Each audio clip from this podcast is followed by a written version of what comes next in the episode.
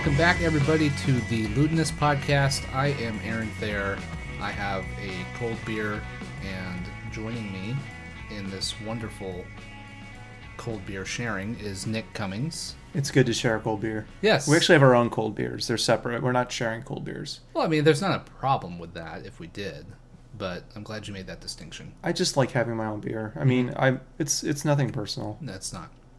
But speaking of personal things, Nick. Yeah. Uh, Speaking of, already nailing the segues in this episode. Yeah, thank you. So this episode, uh, we want to talk about, and I'm going to raise this question before before tossing it over to Nick to start, and to give a little bit of preface. We want to have a conversation about, I guess the the core question it would be, and you can correct me here if this is not right. Have games changed, or have we? Looking at that, Nick, in terms of the other day, just yesterday actually, I went to a retro game store. Uh, it's off of it's in Beaverton, Aloha area. For those not familiar with the area, Okay. it's kind of a tiny, rundown little store, but it's great. Okay. Well, I, I picture tiny rundown when I think game retro game stores. I've been Yeah. to a few, so I definitely no disrespect because they have an awesome selection of games from yeah. Jaguar, Super Nintendo, NES. Um, I mean, name a console. Do they have that like ten button controller that the Jaguar had?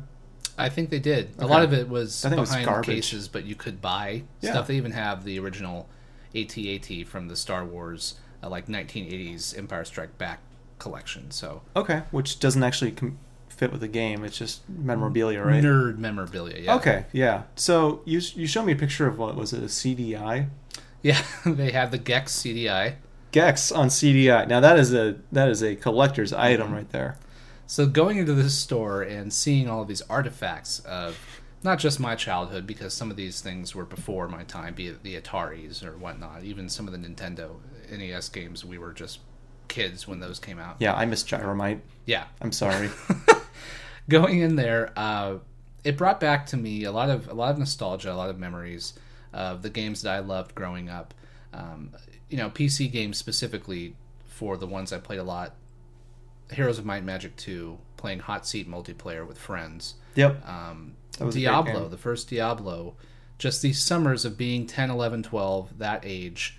And, you know, what else did you do in the summers?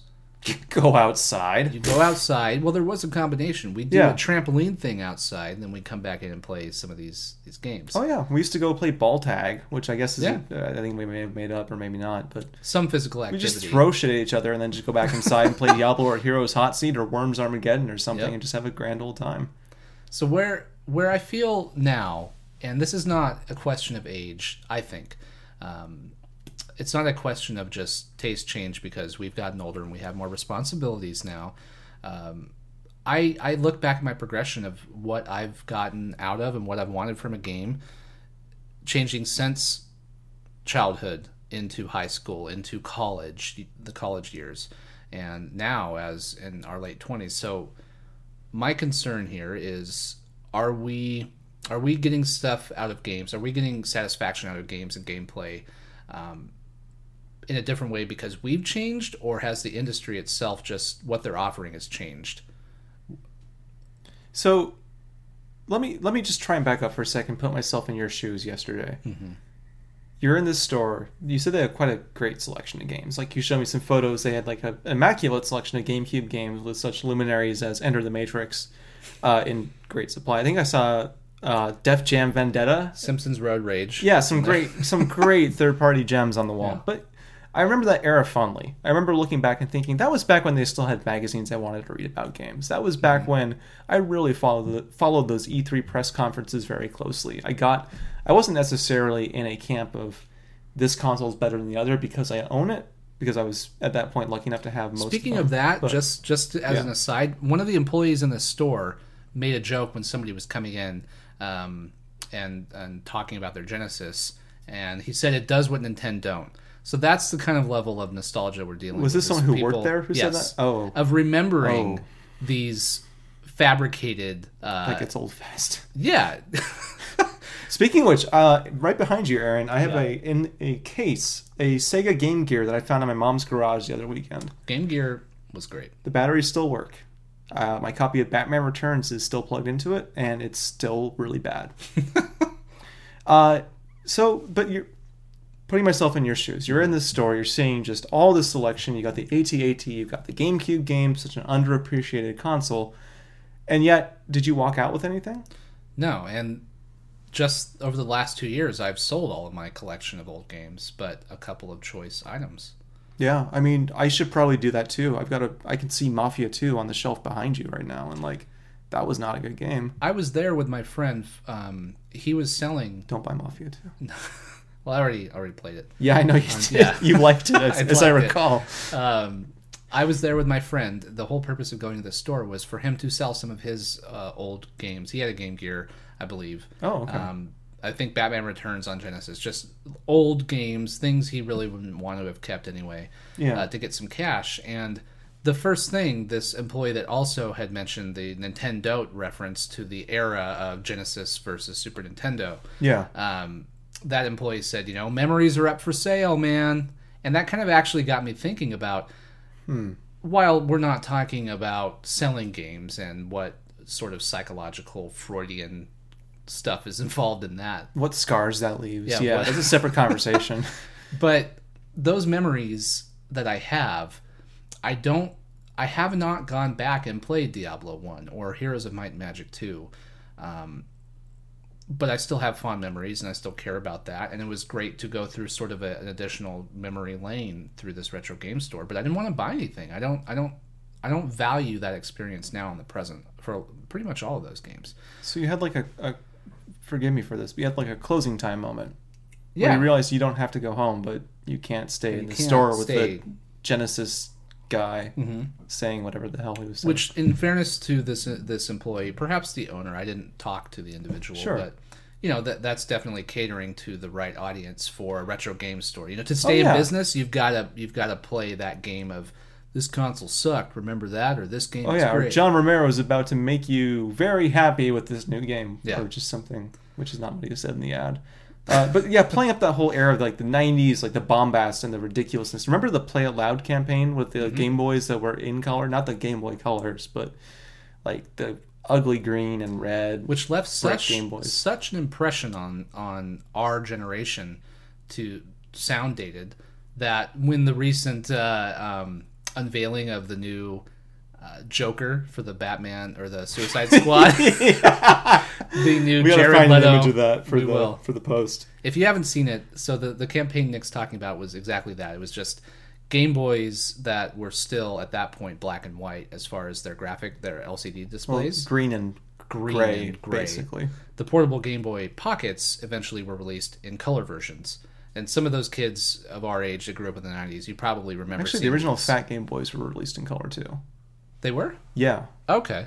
I just remember the classic gray, yeah, that that came out too. That was like that was like the original. 89 or something. I want right? to say there was like a red one and a green one, and they had like they paired them with like the, for the red one they had like a bottle of ketchup or something next to it, and it's like now you can have a Game Boy that looks like ketchup, and like that was compelling to nine year olds, I guess. Uh, It I was never the got one. Nokia. It was the Nokia cell phone equivalent in the gaming industry of customization of Also, you know, in terms get of a cool- durability, those things did not break. No, and you yeah. get a cool faceplate for your Nokia phone. That was the '90s, man. You could customize your your your uh, brick phone. Yeah, and also get a customized Game Boy Color that's yellow because it matches whatever your uh, Airwalk shoes are. just are. where you're at right now. Where you're at, your Yeah. Jeans match. It's all about you. It was God, the '90s, man. So that. you- so yes, a lot of that nostalgia plays into I feel like we're veering into Buzz Buzz uh, touchstones. was it? BuzzFeed territory. BuzzFeed. How did it take me I so you long to remember said BuzzFeed? Buzz Lightyear. We're yeah, we're veering into Buzz Lightyear territory, and we're just we're all stuck in cowboy outfits. So I think there are That's terrible. in, in bringing up this topic in this conversation, where would you where would you start with that? In exploring your own nostalgia, exploring your own uh, memories or the cherished games that you played, and how your tastes have changed from then to now, Nick. How how would you start to digest that, or is there a simple Break down that- answer to that how mental damage. Yeah, yeah, uh, I am still struggling with that. Like I'm in a constant battle, both materially and psychologically, with like uh, my lifelong adoration and obsession with games compared to the practicality and reality of existing as an adult with other interests. It's not even like we were talking about this before the show, but um, talking about like for example, Final Fantasy was a big deal for both of us, like and Japanese RPGs in general, from like the '90s to the early 2000s. There Many were- people, yeah. yeah, and for many people, that was like you look at Final Fantasy 7 That's a very meaningful game for a lot of people, and it was a, their first RPG often. Um, and I thought at the time, as a teenager, as a tween, even uh, that I would be playing these games forever. Like I saw there's so much potential in the storytelling ability of the medium and the way that uh, meaningful gameplay hooks can evolve over the course of a game to keep you interested and to teach you things that I was like, man, this this medium's going places. I'm never going to stop playing these games because there's just so much amazing stuff that's going to happen with them. And I feel like that that amazing stuff is happening with games. Like no question, I think this is a great era for games. But I'm not going within 10 feet of a JRPG these days. Even the ones I loved growing up. Like I, I bought Final Fantasy VII again on my Vita. I bought it on Steam. I have the PC version back from when Eidos still had those horrible trapezoid boxes that you could buy them in. um, Tomb Raider was an odd shape to fit on your game shelf or in a bookcase. yeah, same with that Final Fantasy VII port they did. That was Yeah. pretty pretty rough. Uh, that required a voodoo card, I think. Anyway, kids won't understand, but it was So a I different wanna, I time. want to ask you something though. Yeah, In talking about, as you said, I'm. You felt you would be playing these games forever. I felt the same way. yeah, And is that is that unique to gaming as a medium? Meaning, so if you look at other established media, and I think it's a fair comparison, music has its eras, Yeah. movies have their eras, books maybe yes, there are definitely trends that happen. Uh, after Harry Potter comes out, you see a lot of these serialized, uh, multi-volume young adult explosion uh, in the market, but I feel what's different about games, at least for me, is the focus on technology dates many of those experiences. Yeah. And without a core gameplay hook that's, say, just the basic example of Super Mario or even Pac Man that is timeless, you can go back and listen to um, 60s pop music and appreciate that still, just for example, or whatever. If your favorite era was new wave music in the 80s, you will always appreciate new wave music. The music doesn't really age unless it is Right. just crap. but that's because you're you're tying it back to not just the the structure of the music itself, but like what that what the era it came out of and what it meant to that era and vice versa. So, do you think games are tied to their eras, and maybe originally they are, but are they more timeless? And what stands as a good quality of a game, what stands as a good memory of a experience you want to return to, is all about gameplay, or are there other factors involved? As far as our taste, do those games that maybe still remain ageless keep impacting us and our tastes as we've gotten older as as game players? I think I don't know if you can answer that. it's really tough because when I think about like the most the games that you can go back to no matter when they were made and they just still play like the the core experience the quality that just still shines through despite the time they're they're few and far between like I think of Yeah. Tetris on Game Boy is a great example of a game that it had four colors and it was a tiny little cartridge on a big bulky machine but it's still the best version of Tetris you can play And it's I not think. as dated as looking at somebody in bell bottoms and knowing that's the 70s. You're Right. watching a movie and Yeah, I mean, like you look at this like S- Soviet era game running on an '80s piece of handheld technology that takes four double A's, and you think, okay, yeah, things have changed a bit, but the hook is still there. the hook is still there. That game is still powerful. That game is still very, very well made, Yeah. and um, it's tough because like comparing that to the games that maybe had a big impact on me uh, as an adolescent, uh, some of those, the majority, I would even argue, haven't really held up. Um, whether it's because the mechanics are rough, the graphics technology at the time was like maybe not up to snuff for the ambition, but we as as kids of that era saw the potential. We were already enthusiastic about the medium, and so we kind of filled in the blanks for that. Good example would be Metal Gear Solid, uh, which I think we both you played that right when you were Yeah. a kid.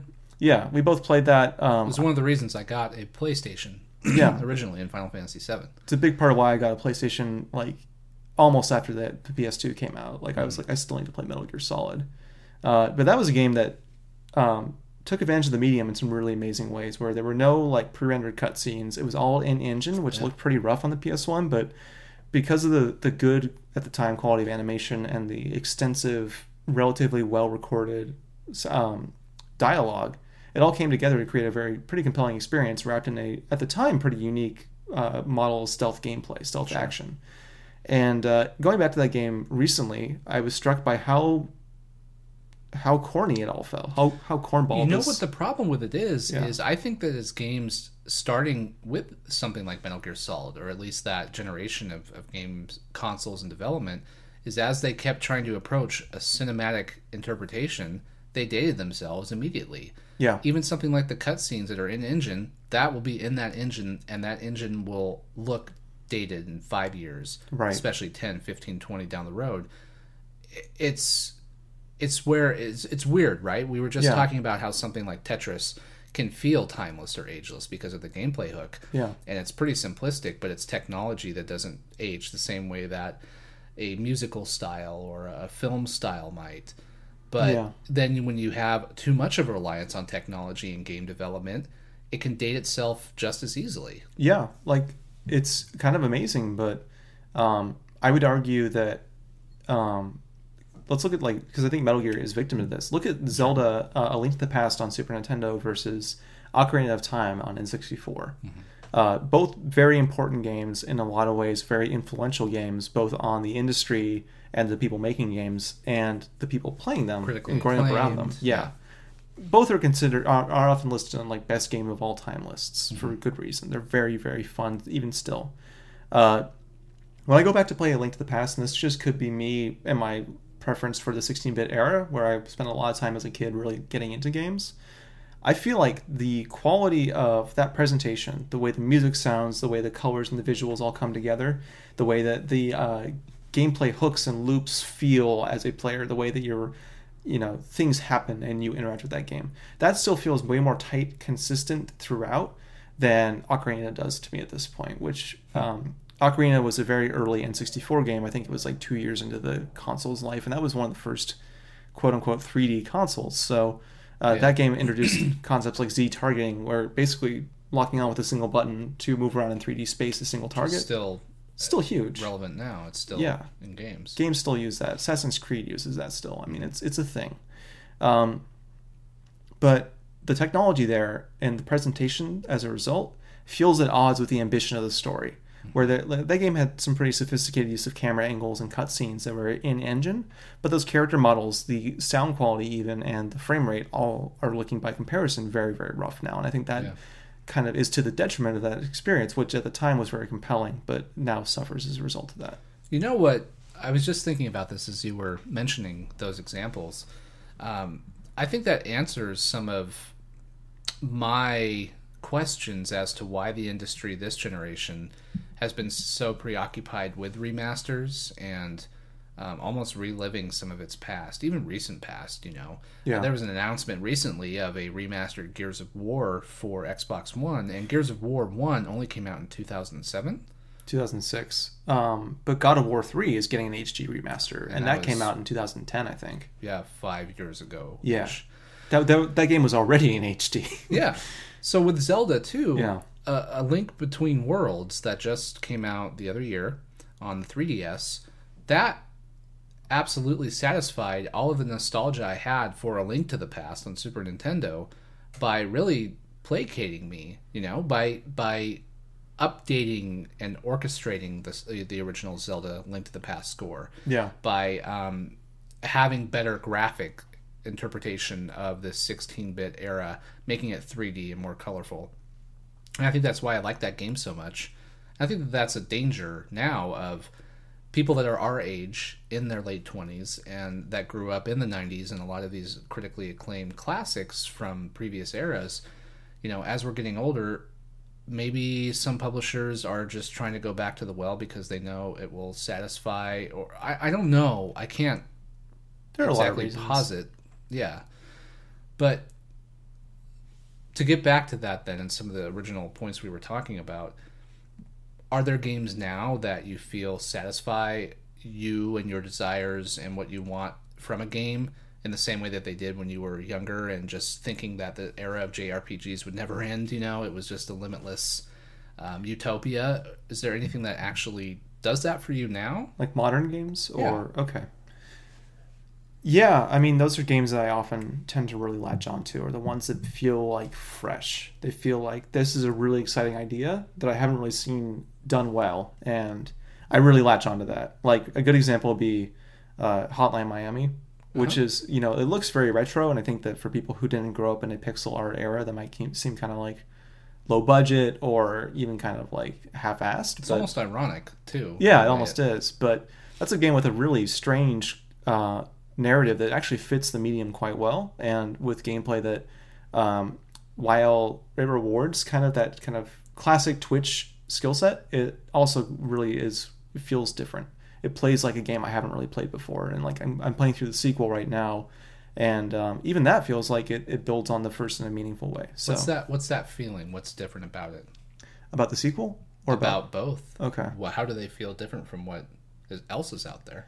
Uh, I think it's because they're every part of that game is it exudes confidence in its concept. Like it's a game that doesn't hold your hand and explain the details of its narrative. I just got the true ending of Hotline Miami 1 before I started up the sequel and even that was kind of like, okay, I know a little bit more about why this happened, but it's not going to explain all the details of like it's not going to say, okay, so that's why the title screen's written in Russian.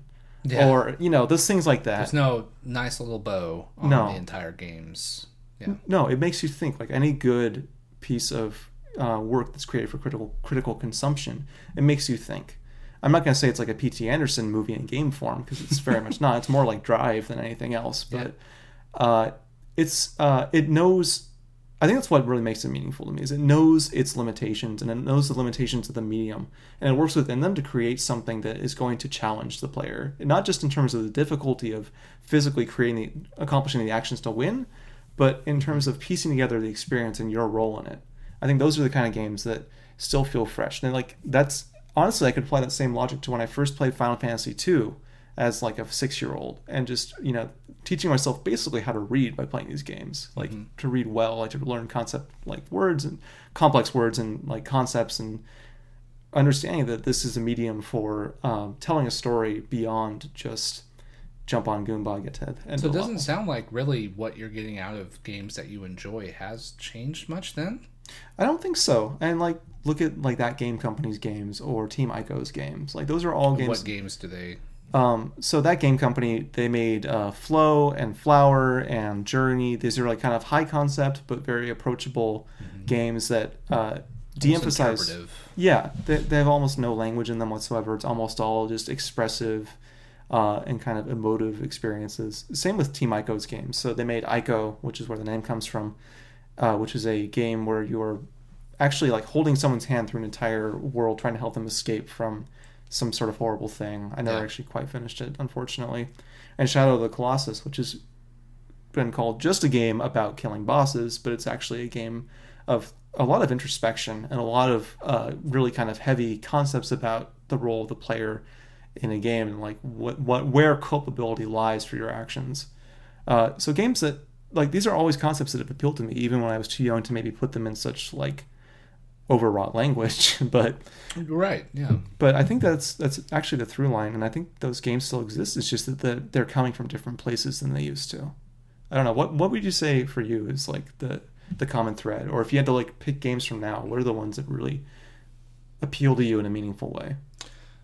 I know that I I keep chasing the general open world promise in games, um, be it Just Cause, Grand Theft Auto, uh, The Witcher Three that's coming out.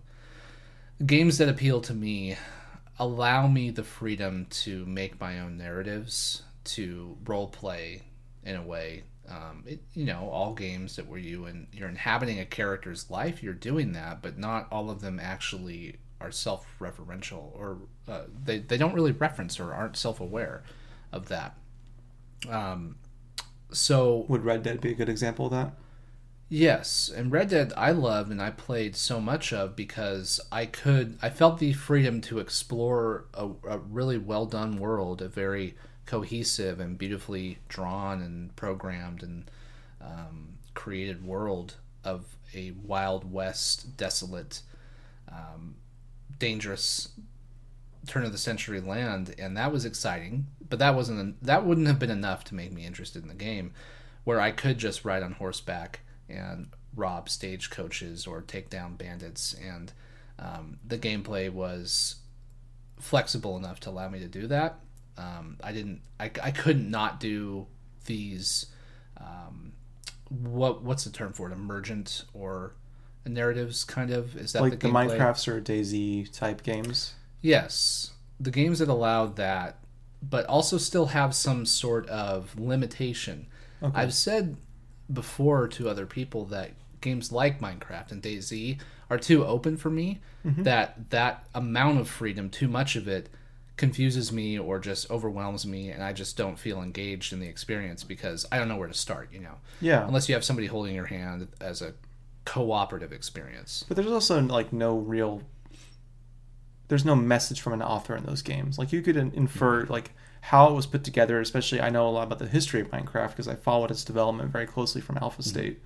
So I see that and I think, "Oh, this is when Notch thought about doing this thing or here's when um I forget the guy that now develops it, but like, you know, when they passed this over, here's when he started implementing these features that Notch never did. Um, but there's no like through line of you're not given a, a role to inhabit. You're basically just a, a generic avatar in this sandbox and you are going to play with it. And those experiences are yours. But at the same time, I think that robs the game of the opportunity to have a message to to create a Yes. through line between author and reader. Or, That's that's what I want. I want a guided experience, but still a uh, a crafted experience that that allows me to explore its world without some limitation. right. The games that I cherish the most, even something like Heroes of Might and Magic 2, as I mentioned, Diablo, uh, Mario 64, Yeah. um, Link to the Past, where there was a clear end goal or there was a clear narrative, something to accomplish. But how I got about that and how I did that was really up to me. Yeah. Um, and the games that I chase now and am excited for are the games that keep, I guess, replicating that and find new ways to make it interesting. So I think that's what I've always wanted from a game. And I guess it sounds like between the both of us, we really haven't exactly changed what we want from games with age. It's just that the games that maybe satisfy those needs have changed. Yeah, I think that's the one thing we didn't anticipate is that it's not just that we're our priorities are changing and that game technology is advancing. It's that games themselves, even though they are static things on like physical media, or they used to be, but I digress. Back Uh, in our day, Yeah, got rows of discs and cartridges and batteries and Floppies. EEPROMs and Yeah. yeah, whatever. I don't even know what the hell an EEPROM is, but uh, yeah, those those have changed, despite the fact that they're static objects. Like because of the context of the era we live in now, um, we see them differently. We can't help it, and I think that you know this is going to be an ongoing topic for a very long time in the games industry. Of like, should they you know should they recolor, add color to Metropolis? Would that make it a better movie? yeah. uh, should uh, the Aeneid be retranslated into more colloquial prose than like this, you know, highly revered and respected but seventy year old version that I read in college or something? You know, things like that. And where does it border on parody in a way too of the whole uh, Jane Austen and zombies? Yeah, s- the Pride and Prejudice and zombies. Yeah. I mean, is that is that parody? Is that appropriating for a new generation that gives appreciation to those novels? And Yeah. I, I don't I don't know. or Ryan North's To Be or Not to Be, the uh, the Hamlet Choose Your Own Adventure book, which is actually quite good. The Star Wars uh, uh, putting Star Wars into Shakespearean language that was a huge um, publication. Oh, I should have checked that out. They yeah, um, I forget who put it together, but I saw these in Barnes and Noble a Okay. couple years ago. Yeah. But yeah, it was a translation of the whole original trilogy into Shakespearean language. Like a five act play. Yeah. That's great. So, I mean, maybe it goes beyond games and not to try to um, definitively say where our culture is and where we're going. But looking at it, I do see more from our generation a bit of um, sarcasm or uh, reappropriation of classic themes and narratives to try to, and that happens every single generation. Sure. Yeah. But where we're doing it now is it's it's almost sarcastic, but it's appreciative and it's reverent to history. And I guess that's coming through in games too, uh, with re-releases. But yeah. but yeah, I think you wrap that up really well in terms of where we're at with games, and it's not just because we are adults with obligations that changes perhaps how much free time we have to interact with these games and play everything we want to. But what we're looking for in these experiences really hasn't evolved that much, and I think that that's a good thing because Yeah. um, you know we're still seeking out what's going to please us and not just playing uh, whatever popular games there are just to be part of a conversation Yeah. Um, which would just make me upset you know and wouldn't satisfy me as a player of games but Yeah. I, I can guess tell you you- that's not a good path to walk. As No. someone who just finished Assassin's Creed Unity, yeah didn't what did you think of that it sucked. Yeah, I was a little disappointed too Yeah. Well, on that note, uh, should we take a quick break? yeah Cool. break Let's- time Let's do that. And we're back. Uh, so for this segment, we're just going to talk a little bit about the uh, games that have been on our radar lately, and uh, hopefully share some useful insights out of that, or at least uh, some cautionary tales, especially when it comes to games made by Ubisoft starring people with hidden blades. But first, uh, Aaron, uh, you're playing this game that I'm quite excited to check out, but I, I hear you're not really digging it so much. This is a Wolfenstein: The Old Blood, which is a sort of standalone semi expansion to uh, last year's Wolfenstein: The New Order, which was an unexpectedly great, I thought, return to form for an old franchise. So, what's up with uh, The Old Blood? So what happened is last year's The New Order did a great job of making fun of itself and the genre of shooters, making fun of the pedigree of Wolfenstein, how ridiculous it was and is, how gory it is. Just shooters are dumb. I mean, that's kind of the general perception That was the thesis, Right. yeah. um, shooters are dumb, but you can still have fun with them. So New Order did that fantastically, executed it on all fronts, had a fan, had a great time playing through it. Yeah. Old Blood, for whatever reason, doesn't fire on all cylinders because it just does what Wolfenstein did in the past. It feels like you're just playing through uh, almost a retelling of Wolfenstein by going to the castle. You mean Wolfenstein 3D, like the original? Yeah, even Return to Castle Wolfenstein from Okay. the early 2000s.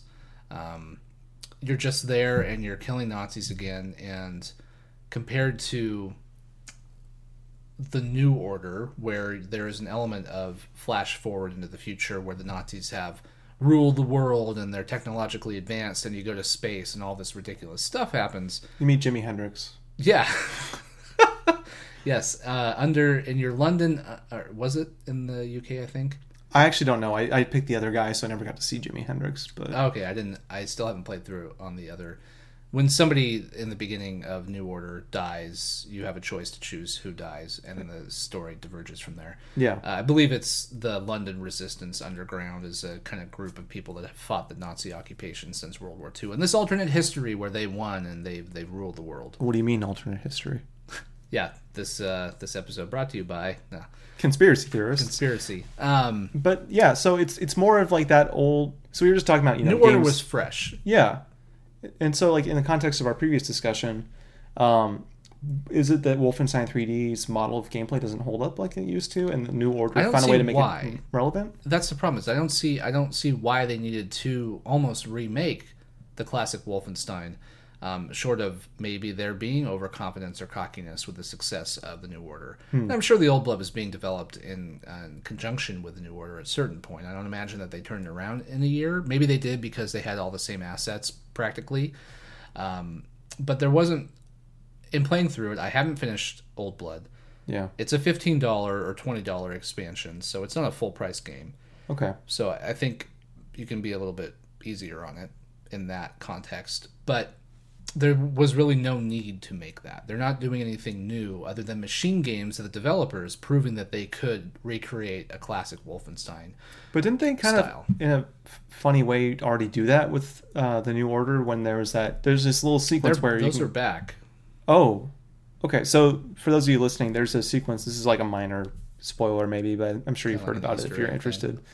Uh, you can fall asleep in a certain bed in your bunker area, and when you do that, you wake up in the first level of Wolfenstein 3D with like the same, the classic graphics, the enemies, all this stuff. You can eat dog food. It's all there, and um, it, you just play through the first level in this kind of new engine, but it looks very much like the old game. So Yeah.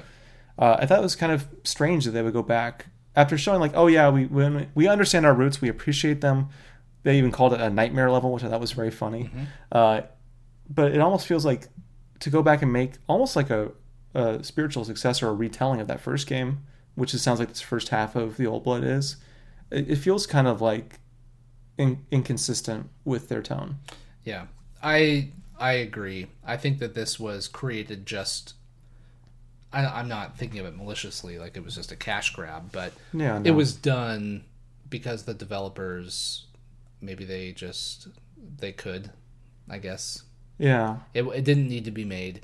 Um, it's still satisfying from just a basic shooter, but that's that's the problem. Is Old Blood feels like a typical basic shooter, whereas the New Order, while it was a shooter and Yeah. it did shooter things, very much so. its story and its presentation was very fresh, and it re- it invigorated the Wolfenstein franchise that had been so dormant and pretty much dead.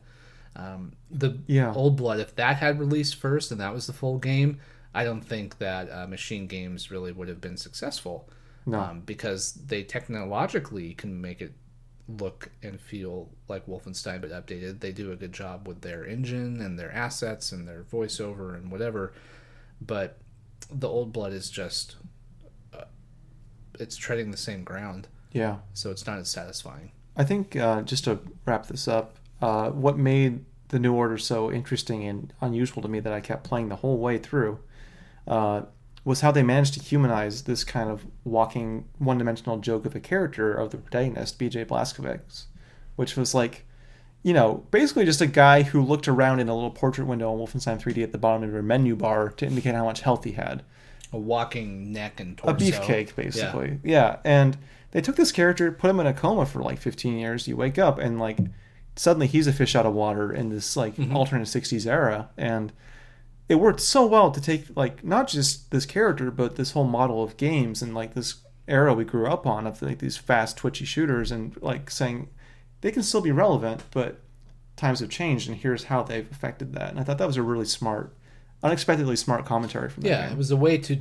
to um, go back to World War II shooters, but not make them another World War II historical shooter. yeah It was to have an alternate history and be ridiculous. And Yeah. What if the Nazis were on the moon? Yeah, yeah, it had it had a great mastery of tone and understanding of what it was saying to the audience, and I think that it sounds like the problem with Old Blood is it doesn't really have that in the same way. not from what I've seen, and I've played you know three or four hours of it, and I believe it's an eight-hour experience. So Yeah, I've heard the second half is is funnier and more unusual, but I don't want to spoil anything about that. Well, there. I mean, the, the the funniest part was in the beginning when you're undercover going into Castle Wolfenstein, trying to infiltrate that, and um, the elements of self-referential and stupid humor shine through in this. You're detained at a checkpoint, and you, being B.J. Blazkowicz, can't speak German, so you're basically told by your your handler, your fellow agent, just don't talk.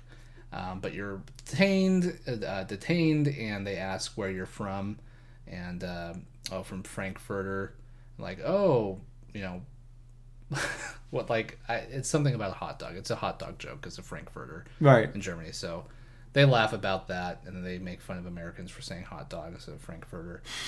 So that's stupid, but it was amusing. And then it just stops, and then you're just shooting Nazis again for the rest of the first half. Yeah. I mean, that game was fine at shooting stuff. Like, I love that that game was like, you know, screw this two weapon alternating switching thing. We're going to give you eight guns and you can hold two of them at a time no Yeah. matter what gun they are. Like, that was. That was funny and great, but I don't think that's enough to prop up a game No. that's just more of that. Even so. for an expansion. So that's too bad. Um, I'd love to hear your thoughts when you finish it, but Mm-hmm. uh, sounds like it's it's all right. It's just it's missing a little bit of the spark. We'll see if I finish it once The Witcher 3 comes out next week. Yeah, uh, I know it's not out yet, but as someone who played a lot of the first two games, uh, and with reviews starting to roll out, and some pretty like I, I know better than to trust review aggregators for whether or not to buy a game. I learned that lesson with Dragon Age last year, but there's some stellar reviews coming out for The Witcher 3, like better than any of the previous games got. So, based on what you know about the game and your own expectations leading into it, uh, and I guess your attachment to the character in that world, uh, what's what's your sense at this point? Like, do, I know it's silly to ask, are you excited for this game you pre-ordered? but like, I already bought it, so yeah, Yeah. but like, really, like, how do you feel about it right now? Like, you think it's going to deliver on what you want? Um, I hope it does. I don't know if it will, but if they, the the whole bent of this sequel to The Witcher is its open world um, element, and we talked about that before the break a little bit, where what I've been looking for are those open world narratives that still have some sort of direction and structure, Yeah, and yet they allow me the freedom to explore and, and do relevant and interesting and fun things within that freedom. Um, so my hope is The Witcher 3 does that. It builds on the strength of the political, non world saving narrative of Witcher 2. You being Geralt, this enhanced mutant demon and beast slayer hero, you are more of an anti-hero.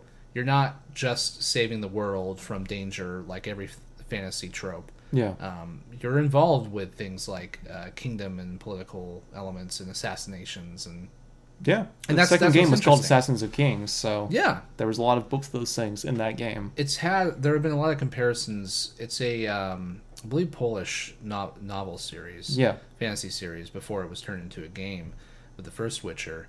Um, and I haven't read any of those translated books or anything, but I think that there are comparisons to Game of Thrones or that kind of dark fantasy. I've heard that. I read a short story that came bundled with the first game, and I thought it was actually really compelling. hmm Um, if you've seen the intro video for the first game, this is really esoteric for most people, but I know you have, Aaron. So uh, it's a short story about that exact video you see of like the the princess or whatever who turns into this monster, and he goes in to like purge the curse.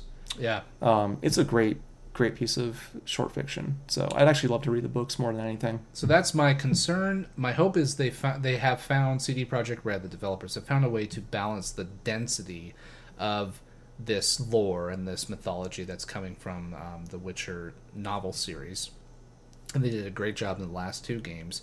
But being able to balance that denseness with now you have a real big gameplay focus that almost the gameplay and this open world element and the freedom and the exploration and the technology is overshadowing what was a uh, a fantasy story before Right. um, that th- my concern is that they've just focused so much on that it's not going to really pay off but again as we said we don't really trust reviews or just use that as our only guiding principle but if reviews coming out now are you know 10 out of 10 or you should buy this game it's so great Exploding Game Pro guy head. yeah Scary Larry says it's a can't miss game.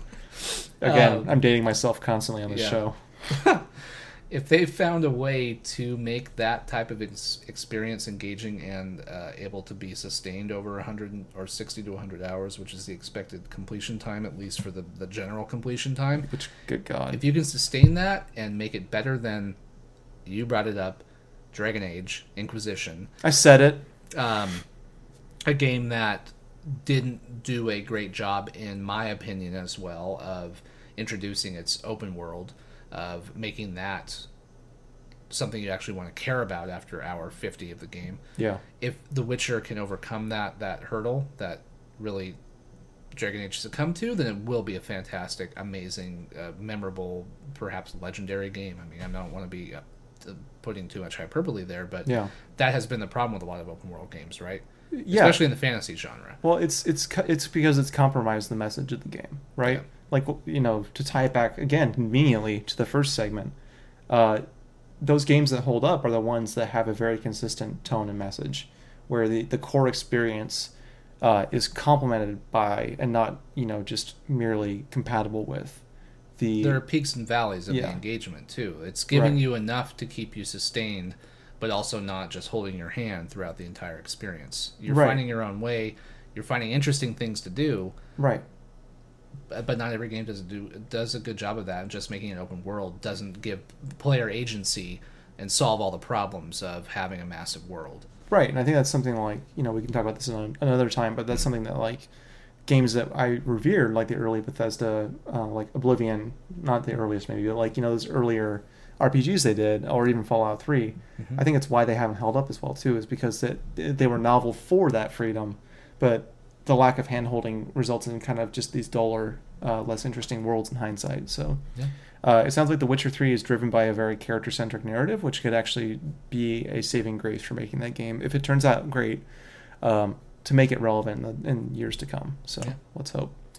Uh, and just to wrap up here, since I know we're hitting the limit, uh, on my end, I just finished Assassin's Creed Unity, and uh, the less I say about that game, the better. In fact, uh, the most substantial thing I have to say about it is that I finished it and I couldn't tell you anything about uh, the character names or why I was doing what I was doing or how it had anything to do with any relevance to the backdrop of the French Revolution where this game is taking place. So, uh, Yeah. it you know if you like those games, that's fine. I don't mean to to rag to rag on you, but as someone who saw a lot of potential in the series, uh, I don't know why I keep playing them. Well, other Assassin's Creeds have done a better job of, of curating the history and making it worthwhile Yeah, uh, and at the forefront of your entire storyline. Uh, Yeah. I, I totally agree. When I finished Unity, I didn't really understand anything more about the French Revolution. All I knew is that guy had a piece of Eden sword, and I got it when I killed him, and I was like, And Elise, all right. Elise's hair looked great. At least his hair did look great, the- especially the lighting around it. Like I kept pointing it out to Nate. I was like, "Oh my god, look at her hair!"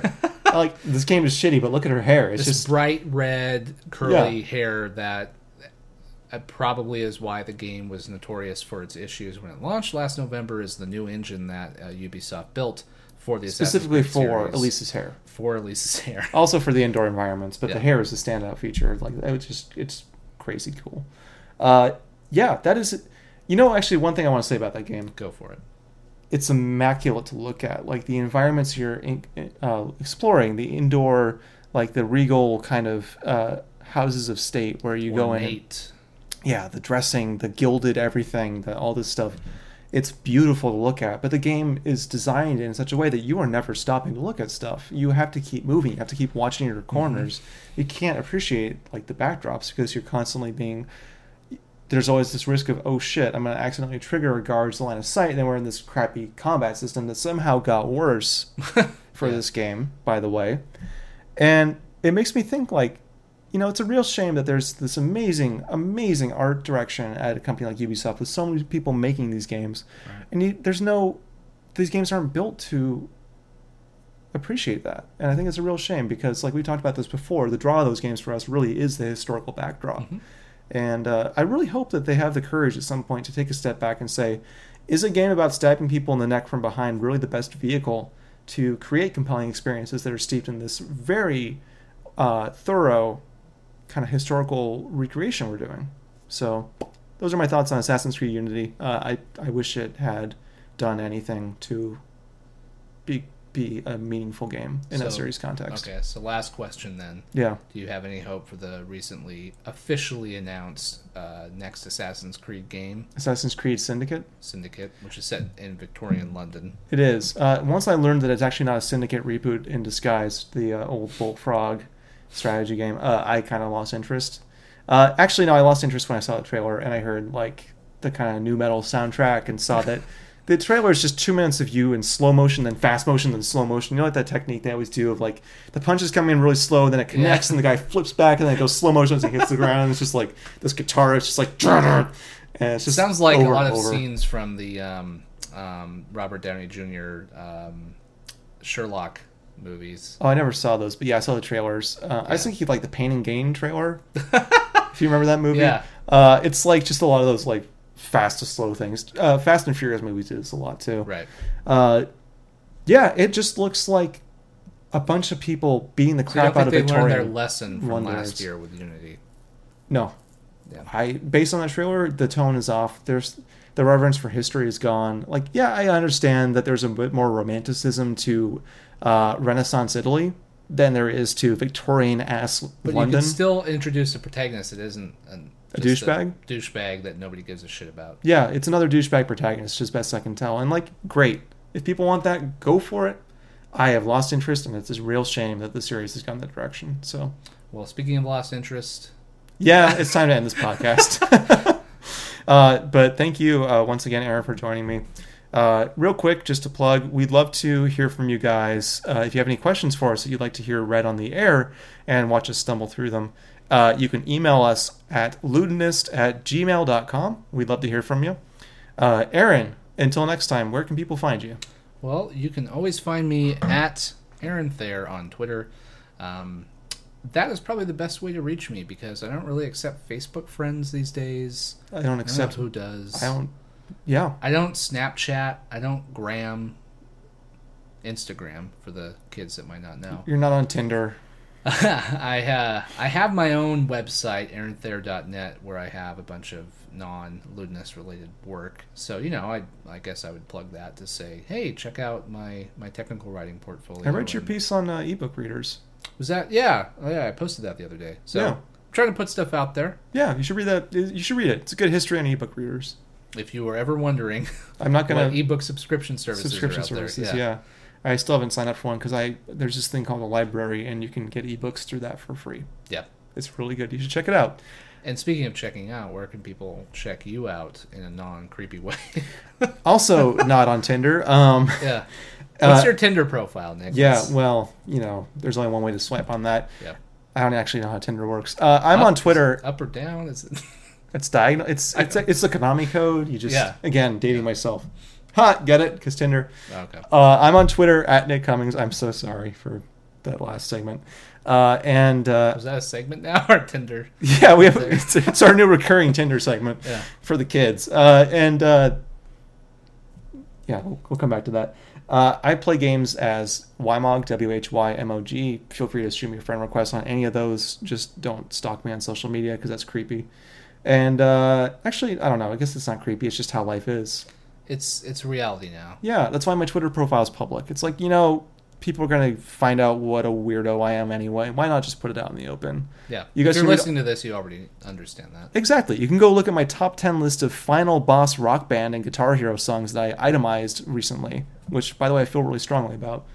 And uh, yeah, in the meantime, please, you know, thank you for listening. Please uh, check us out on your podcast consumption platform of choice, whether that's iTunes or Stitcher Radio. We're uh, on Overcast. SoundCloud.